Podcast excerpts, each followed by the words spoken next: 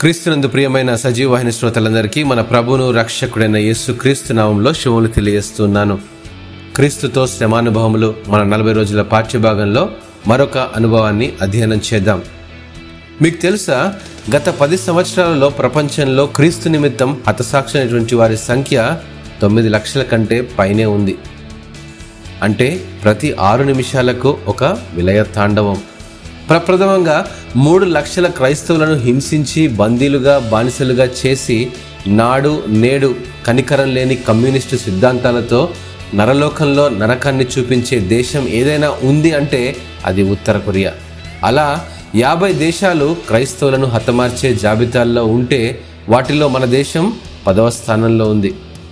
America దేశం Colorado పట్టణంలో పదకొండు ఏళ్ళు నిండిన రేచల్ జాయ్ స్కాట్ తన జీవితాన్ని క్రీస్తు కొరకు సంపూర్ణంగా అంకితం చేసుకుంది. చిన్ననాటి నుండే క్రీస్తు కొరకు ఏదైనా చేయాలనే పట్టుదల పదహారవ ఏట పత్రికలను రాసి వాటి ద్వారా అనేకులను క్రీస్తు వైపు నడిపించింది.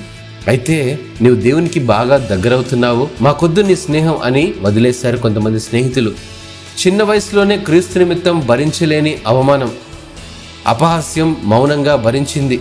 రోజు రోజుకు పెరుగుతున్న తన విశ్వాసాన్ని తట్టుకోలేక తనతో ఉండేవారు స్వార్థను మానుకోమన్నారు క్రీస్తును వదిలేయమన్నారు పరిణామాలు తీవ్రంగా ఉంటాయని బెదిరించారు.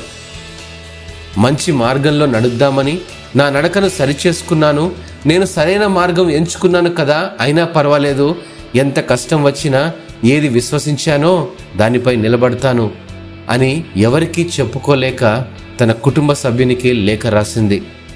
అనుకోకుండా ఓ రోజు మధ్యాహ్నం స్కూల్లో తన స్నేహితురాలితో కలిసి భోజనం చేస్తూ ఉన్నప్పుడు వ్యతిరేకుల ఆగ్రహం విరుచుకుపడి తనను తనతో ఉన్నవారిని ముట్టడి చేశారు.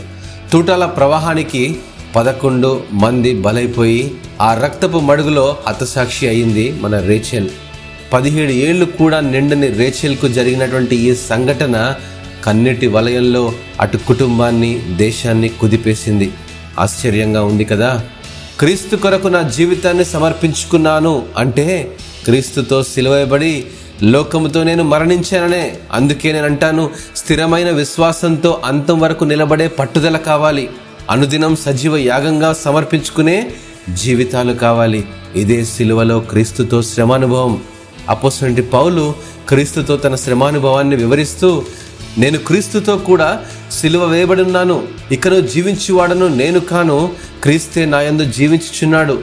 నేనిప్పుడు శరీరమందు జీవించిన జీవితము నన్ను ప్రేమించి నా కొరకు తన్ను తాను అప్పగించుకున్న దేవుని కుమారుని అందరి విశ్వాసం వలన జీవించుచున్నానని గలతీలకు రాసినటువంటి పత్రిక రెండవ అధ్యాయం ఇరవై వచనంలో తన అనుభవాన్ని వివరిస్తున్నాడు.